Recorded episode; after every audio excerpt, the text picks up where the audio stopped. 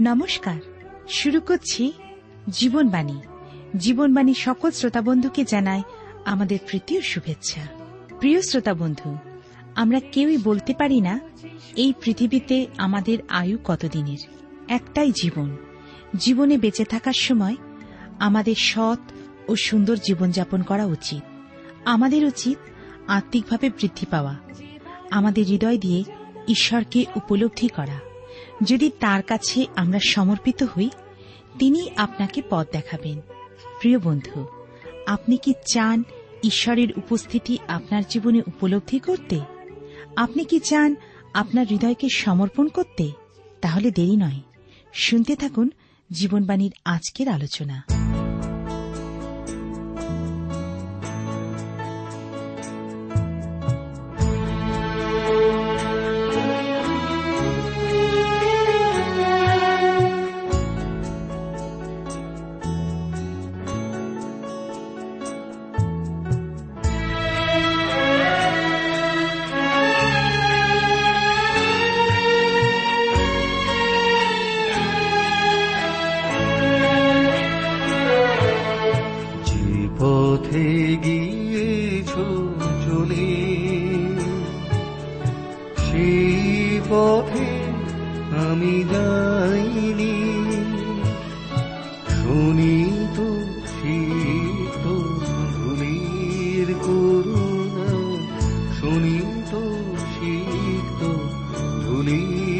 করুণা তাই আমি খুঁজে পাইনি।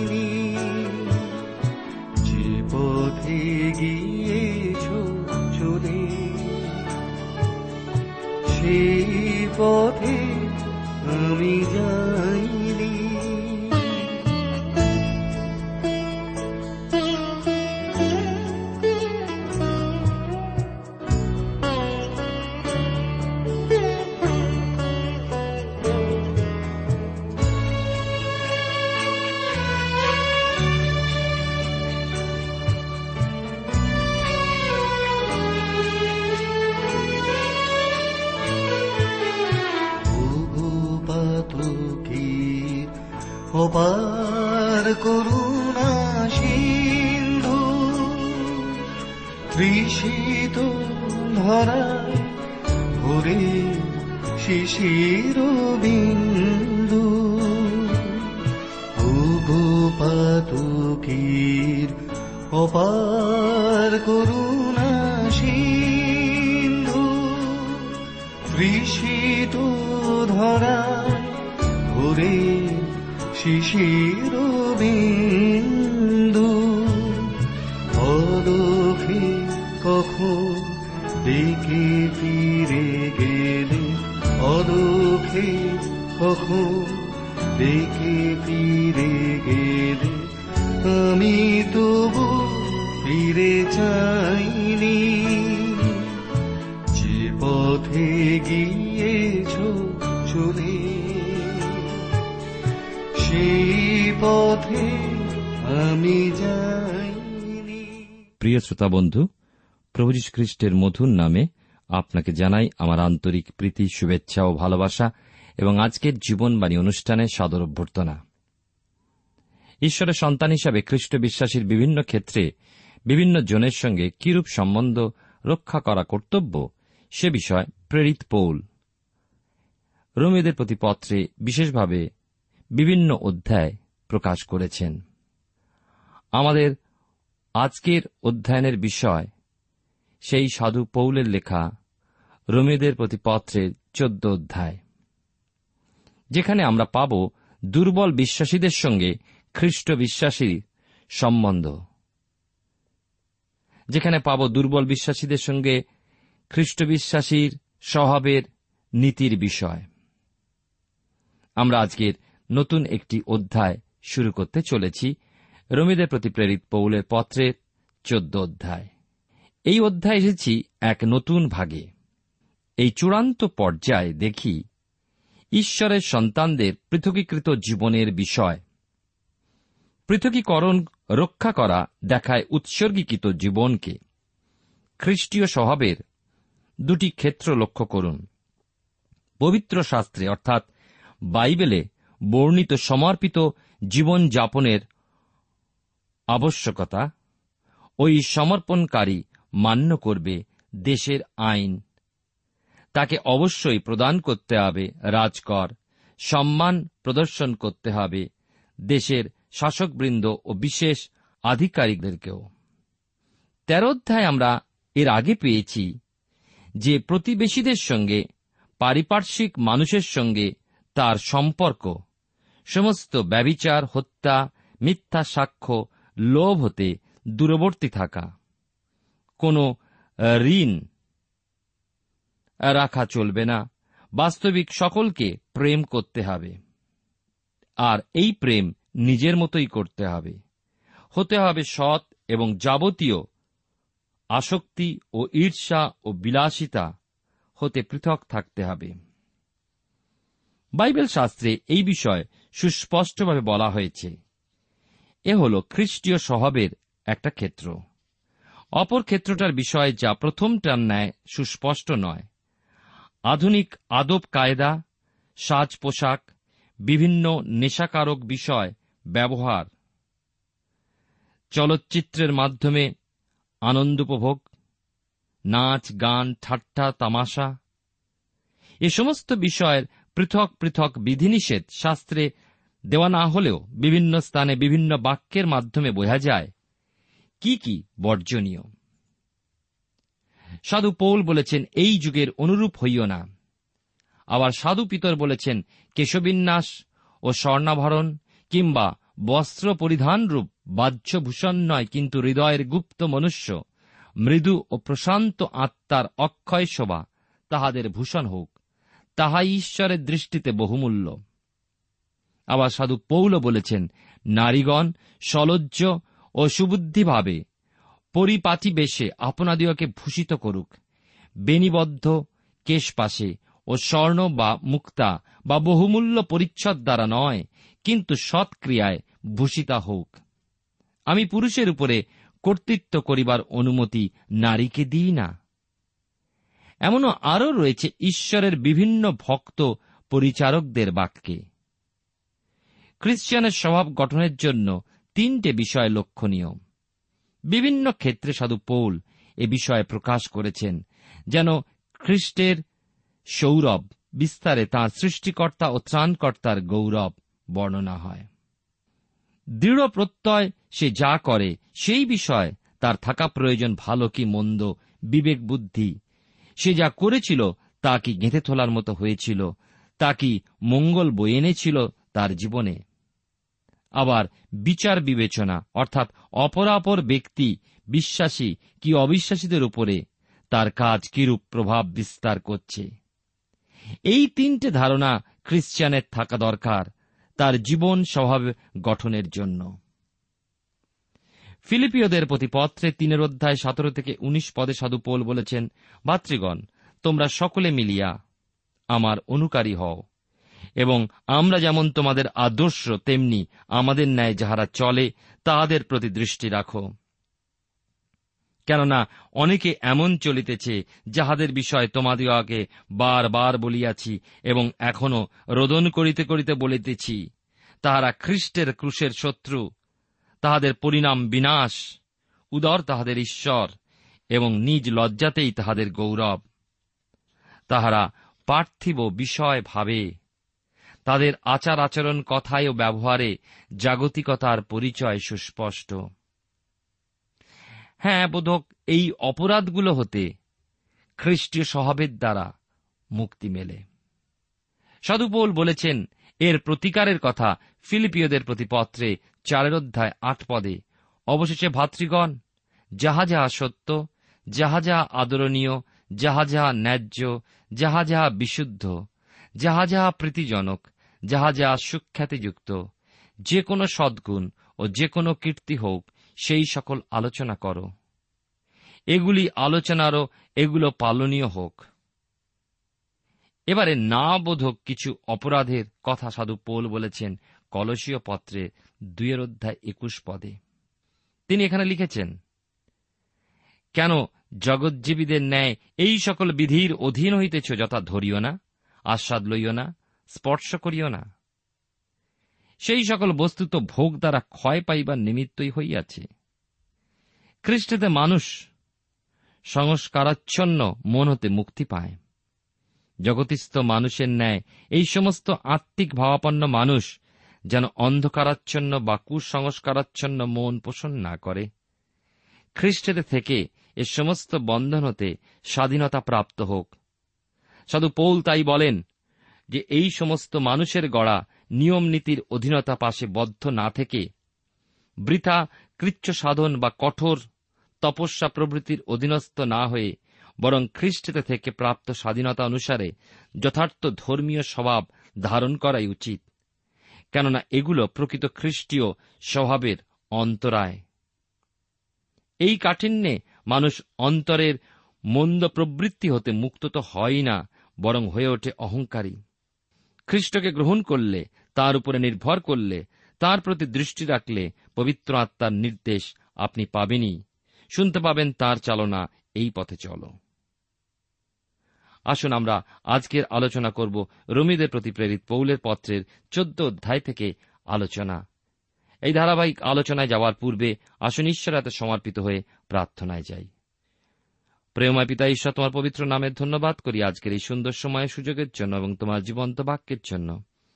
আমরা তোমার কাছ থেকে শক্তি, তোমার চালনা ভিক্ষা করি। তুমি তোমার পবিত্র আত্মার মধ্যে তোমার বাক্য আমাদেরকে বুঝতে এবং সেই মতো জীবনে চলতে তুমি সাহায্য করো। প্রত্যেক শ্রোতাবন্ধু জীবনে আশীর্বাদ করো। তোমার বাক্যের দ্বারা আমাদেরকে নবায়িত করো। তোমার আনন্দ, তোমার উপস্থিতির যে পরিতৃপ্তি আমাদের প্রত্যেককে দান করো। ধন্যবাদ গৌরব মহিমা তোমারই হোক। ত্রাণকতা যিশুর নামে প্রার্থনা চাই। আমেন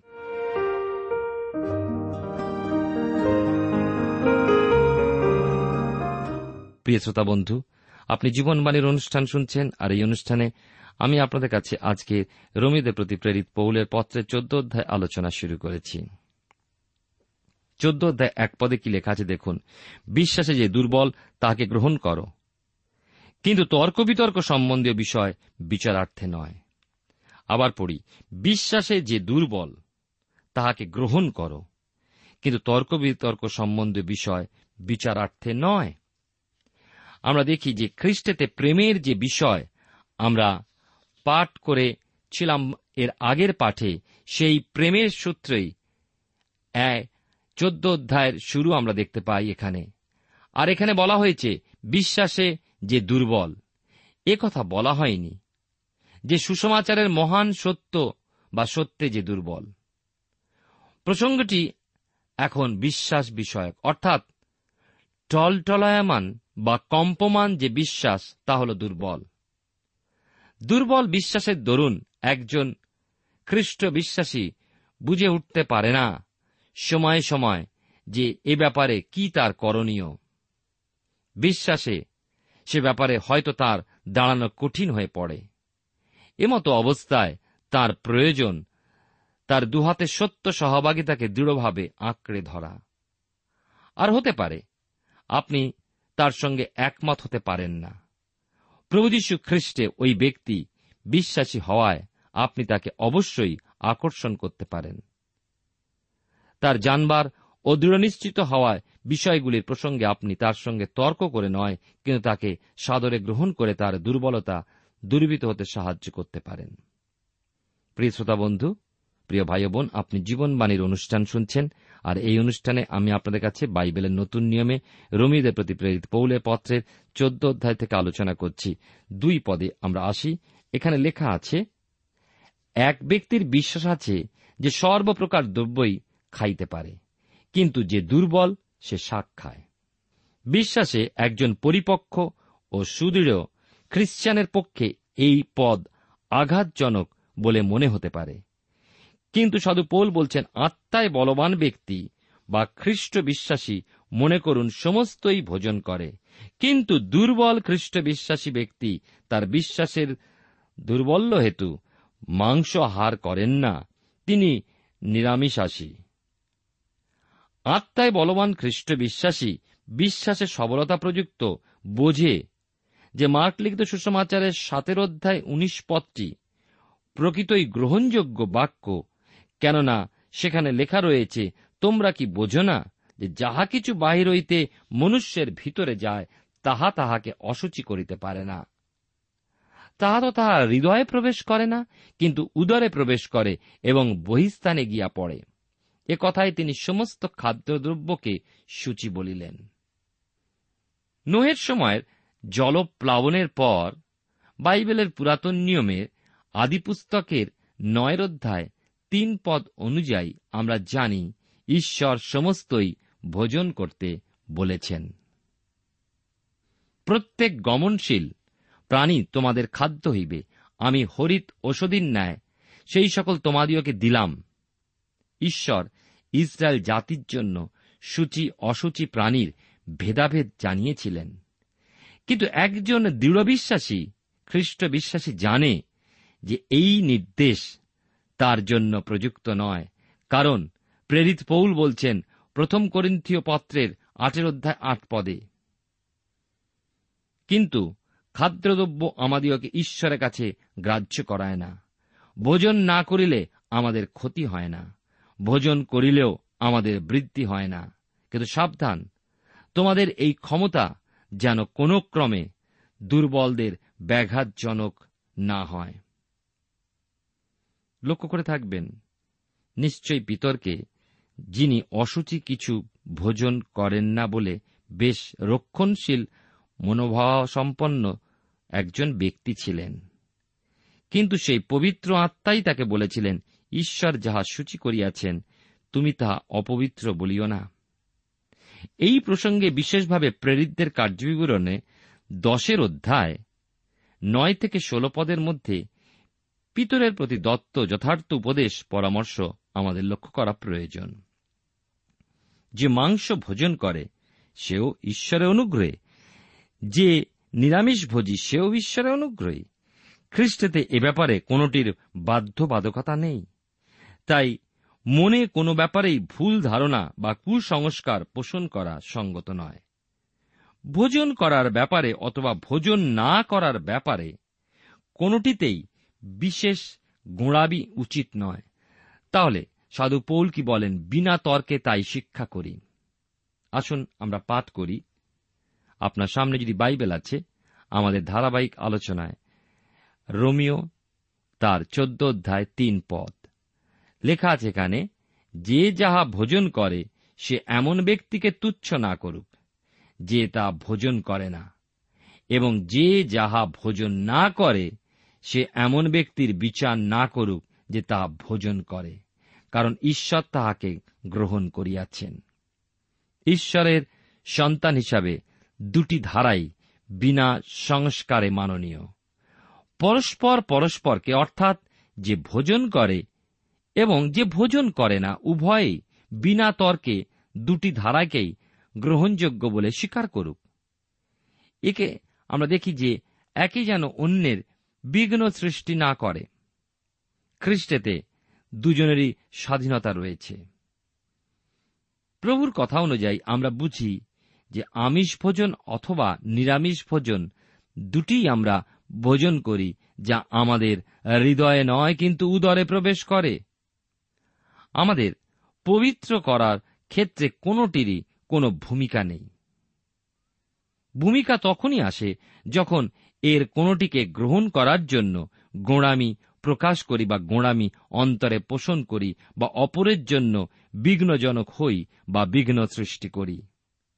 অথবা আমার মতাবলম্বী নয় এমন ব্যক্তিকে ঘৃণা করি বা তার সঙ্গে তর্ক করি।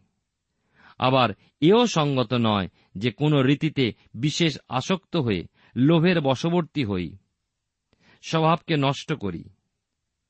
এই ভোজন বিষয় অধিক মূল্য প্রদানে উদরী হয়ে দাঁড়ায় ঈশ্বর। এ কি ক্রুশের শত্রুতা নয়? খ্রিস্ট বিশ্বাসী হয়ে এভাবে ক্রুশের বিরোধিতা করা কি সঙ্গত আচরণ? অতএব যে যা ভোজন করে এবং যে যা ভোজন করে না উভয়ই খ্রিস্ট বিশ্বাসী হিসাবে ঈশ্বরের সন্তান। পরস্পর ভাই ভাই। অর্থাৎ এক পিতার সন্তান। তাহলে সেই কথা মনে রেখে একে অপরকে ঘৃণা না করে, তুচ্ছ না করে বরং সাদরে গ্রহণ করুক। সহভাগিতায় খ্রিস্টের প্রেমে, খ্রিস্টীয় প্রেমের ভাতৃপ্রেমে প্রভুর বাক্যের গভীরতায় পরস্পর পরস্পরের সঙ্গে ঐক্যে চলুক। যে উপদেশ, যে সত্য তাদের স্বাধীন করেছে, সেই স্বাধীনতায় আপন আপন আত্মিক জীবনের ক্ষেত্রে অন্তরের সংকীর্ণতা দূর করে বিশ্বাসে সিদ্ধতার পথে অগ্রসর হোক। রোমিও তার চোদ্দ অধ্যায় আমরা আলোচনা করছি। চার পদে এবারে দেখি কি লেখা আছে। তিনশো ছাব্বিশ পৃষ্ঠায় রোমেদের প্রতি প্রেরিত পৌলের পত্রের চোদ্দ অধ্যায় চার পদে লেখা আছে, তুমি কে যে অপরের ভৃত্যের বিচার করো? নিজ প্রভুরই নিকটে হয়, সে স্থির থাকে নয়, পতিত হয়, বরং তাহাকে স্থির রাখা যাইবে, কেননা প্রভু তাহাকে স্থির রাখিতে পারেন। আমরা বরং আমাদের নিজেদের আত্মিক জীবনকে অনুসন্ধান করি। বিশ্বাসে চলছি কিনা? নিজেকে পরীক্ষা করে দেখি আসুন। কোন খ্রিস্টীয় ভাই বিশ্বাসে কতদূর দাঁড়াল? বিশ্বাসে সে সমস্তই ভোজন করছে কি করছে না? বিশ্বাসে যে জীবনের কোন দুরবস্থাময় অবস্থায় রয়েছে কিনা বা সে জয় পেয়েছে কি পেল না? এ সমস্ত দেখা আমাদের কর্তব্য নয়। এ বিষয়ে দেখার জন্য রয়েছেন ঈশ্বর। তিনি বিভিন্ন পদ দিয়ে তার সন্তানকে বহন করে নিয়ে গিয়ে বিশ্বাসে একজন সুদৃঢ় বলবান ব্যক্তিতে পরিণত করতে পারেন। কিন্তু আপনি বা আমি তার সমালোচনা করে তাকে গেথে তুলতে পারি না। তার কাজের হিসাবে তাকে ঈশ্বরের কাছে উপস্থিত করতে হবে আমাদের কাছে নয়। তাই তার বিচার ভারও রয়েছে ঈশ্বরের হাতে। এমনভাবে আপনার আমার বিচার ভারও ঈশ্বরের হস্তে ন্যস্ত। আমরা কেউই পরস্পর পরস্পরের বিচার করতে পারি না। পারি শুধু প্রার্থনায় একে অপরকে ধরে থাকতে, গেঁথে তুলতে পারি আমাদের উত্তম স্বভাবের দ্বারা। আমরা উত্তম নই, উত্তম একজনই আমরা জানব, আর তিনি হলেন পবিত্র আত্মন। পবিত্র আত্মন ঈশ্বর, তাতে অবস্থান করলে তার বশবর্তী হলে আমরা সেই উত্তমতার অধিকারী হতে পারি। কিন্তু প্রকৃত উত্তম হতে আমাদের সমগ্র জীবন অতিবাহিত হয়ে যায়। যদিও, যখন খ্রিস্টেতে রূপান্তরিত হই, অতএব আমরা নিজেরা যখন পরিপক্ক নই, অন্যের বিচার যেন না করি। যে মুহূর্তে পরিপক্ক হব বা পূর্ণ হয়ে উঠব, আমাদের প্রভু এই জগতে আর রাখবেন না। আমাদের জীবনের দৌড়ি হল পবিত্র হওয়ার জন্য। বরং আমাদের যিনি মস্তক, তার উপরে ভার অর্পণ করি। আমরা খ্রিস্ট বিশ্বাসীগণ, খ্রিস্টের অঙ্গ, তাঁরই দেহ। মস্তক হলেন প্রভু যীশু। আমাদের মানবদেহের একটা অঙ্গ ব্যথা পেলে বা দুর্বলতা অনুভব করলে কি দেহের অন্যান্য সমস্ত অঙ্গ ব্যথিত কি হয় না? শিথিল বা কাতর কি হয়ে ওঠে না? পা যখন আঘাতপ্রাপ্ত হয়, সমস্ত শরীর নিয়ে পড়ে। পায়ের আঘাতপ্রাপ্ত অংশে কি ঝুঁকে পড়ে না? সেই ব্যথা স্থানে হাতের আঙ্গুলগুলো আমাদের অজান্তেই যে গিয়ে উপস্থিত হয়। আমাদের চোখের দৃষ্টি চলে যায় সেই ক্ষতের উপরে। ওষ্ঠাধরেও অস্ফুটে উচ্চারিত হয়, উহ বলে। কেন তখন শরীরের অন্যান্য অঙ্গ প্রত্যঙ্গগুলো যার যার মতো স্থির থাকতে পারে না? কারণ একটি দুর্বলকে সাদরে গ্রহণ করে। আমাদের আত্মিক দেহের যে মণ্ডলী, খ্রিস্টের দেহ যার মস্তক খ্রিস্ট, সেই ভার্যা মণ্ডলী আগামী দিনে খ্রিস্টের বধূ। তার ক্ষেত্র এই একই ধারা বজায় রাখা আমাদের কর্তব্য। মণ্ডলীর মধ্যস্থ ঐশ্বরিক সন্তানগণ প্রভুর দেহের বিভিন্ন অঙ্গ প্রত্যঙ্গের স্বরূপ। আমরাও দুর্বল হলে, আঘাতপ্রাপ্ত হলে, পরস্পর সহভাগিতা দানে খ্রিস্টীয় ঐক্যে আবদ্ধ থেকে একে অপরকে গেঁথে উঠতে সহায়তা করি। প্রভু, যিনি আমাদের মস্তক, তিনি আমাদের কাছে তাই আগ্রহ করেন। এইভাবে কেউ কারও বিচারক না হয়ে, বরং খ্রিস্টীয় ঐক্যে ও প্রেমে আবদ্ধ থেকে মণ্ডলীকে দৃঢ়ভাবে গেঁথে তুলি। আমরা এক পিতার সন্তান। প্রভু যিশুর প্রকাশ প্রাপ্তির অপেক্ষায় আসুন, পরস্পর পরস্পরকে বহন করি এবং জেগে থাকি। আসুন আমরা ঈশ্বর হাতে সমর্পিত হয়ে প্রার্থনায় যাই। প্রেমা পিতা, ঈশ্বর তোমার পবিত্র নামে ধন্যবাদ করি যে তুমি আমাদেরকে তোমার পবিত্র বাক্যের মধ্যে দিয়ে আরেকটি বার তোমার নিকটবর্তী হতে সাহায্য করলে এবং আমাদের জীবনের দায়িত্ব এবং কর্তব্য কেমন হওয়া উচিত তা তুমি আমাদেরকে জানালে। আমরা যেন বাহ্যিক বিষয়ের দ্বারা নয়, কিন্তু আন্তরিক মনুষ্য দ্বারা যে নিয়ন্ত্রিত হই তা উপলব্ধি করি। আমাদের অন্তরকে পবিত্র রাখা যে কত অধিক গুরুত্বপূর্ণ বাহ্যিক বিষয় আমাদের জীবনকে গঠন করে না, কিন্তু আন্তরিক বিষয় আমাদেরকে গঠন করে এবং তুমি অন্তর মর্মের পরীক্ষা করো। তুমি আমাদেরকে সাহায্য করো যেন আমরা তোমার শক্তি, তোমার বাক্য দ্বারা চালিত হতে পারি। আমাদের মধ্যে অহংকার, আমাদের মধ্যে তর্কাতর্কি দূর করো এবং আমাদেরকে তোমার চরণতলে অবনত হয়ে সকলেই স্বীকার করতে এবং তোমার ইচ্ছা অনুযায়ী জীবনে চলতে তুমি সাহায্য করো। আমাদের প্রত্যেক শ্রোতা বন্ধুকে আশীর্বাদ করো এবং আজকে তোমার এই জীবন্ত বাক্যের মধ্যে দিয়ে আমাদের কথা বলেছ, তাই তোমায় ধন্যবাদ দিই।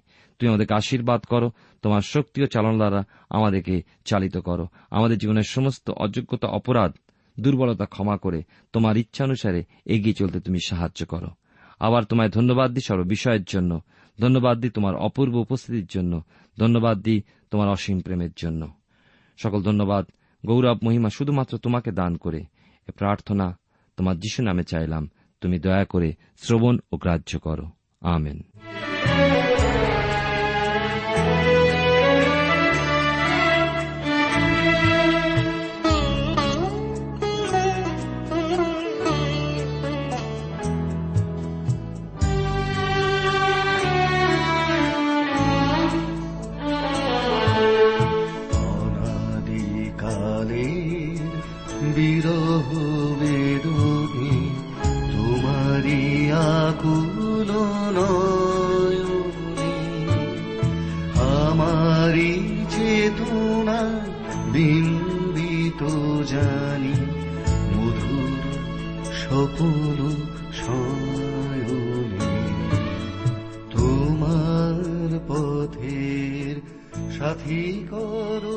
প্রিয় শ্রোতা বন্ধু, এতক্ষণ শুনলেন বাইবেল থেকে জীবনবাণীর আজকের আলোচনা। আমাদের অনুষ্ঠান কেমন লাগল? যদি এই বিষয়ে আপনি আরও কিছু জানতে চান এবং আপনার যদি বাইবেল না থাকে, তাহলে বাইবেল ছাড়া এই অনুষ্ঠান আপনি কেমনভাবে বুঝতে পারছেন, আমাদের ঠিকানায় শীঘ্রই লিখে জানান। আমরা খুব খুশি হব যদি আপনি চিঠির সাহায্যে বা ফোনে এস এম এস এ অথবা ইমেলের সাহায্যে আমাদের সাথে যোগাযোগ করেন। আমাদের ঠিকানা হল Jibanbani T W R India, post box number এক ছয় নয় দুই পাঁচ, কলকাতা সাত লক্ষ চৌত্রিশ। আবার বলছি, Jibanbani T W R India, post box number এক ছয় নয় দুই পাঁচ, কলকাতা সাত শূন্য শূন্য শূন্য তিন চার।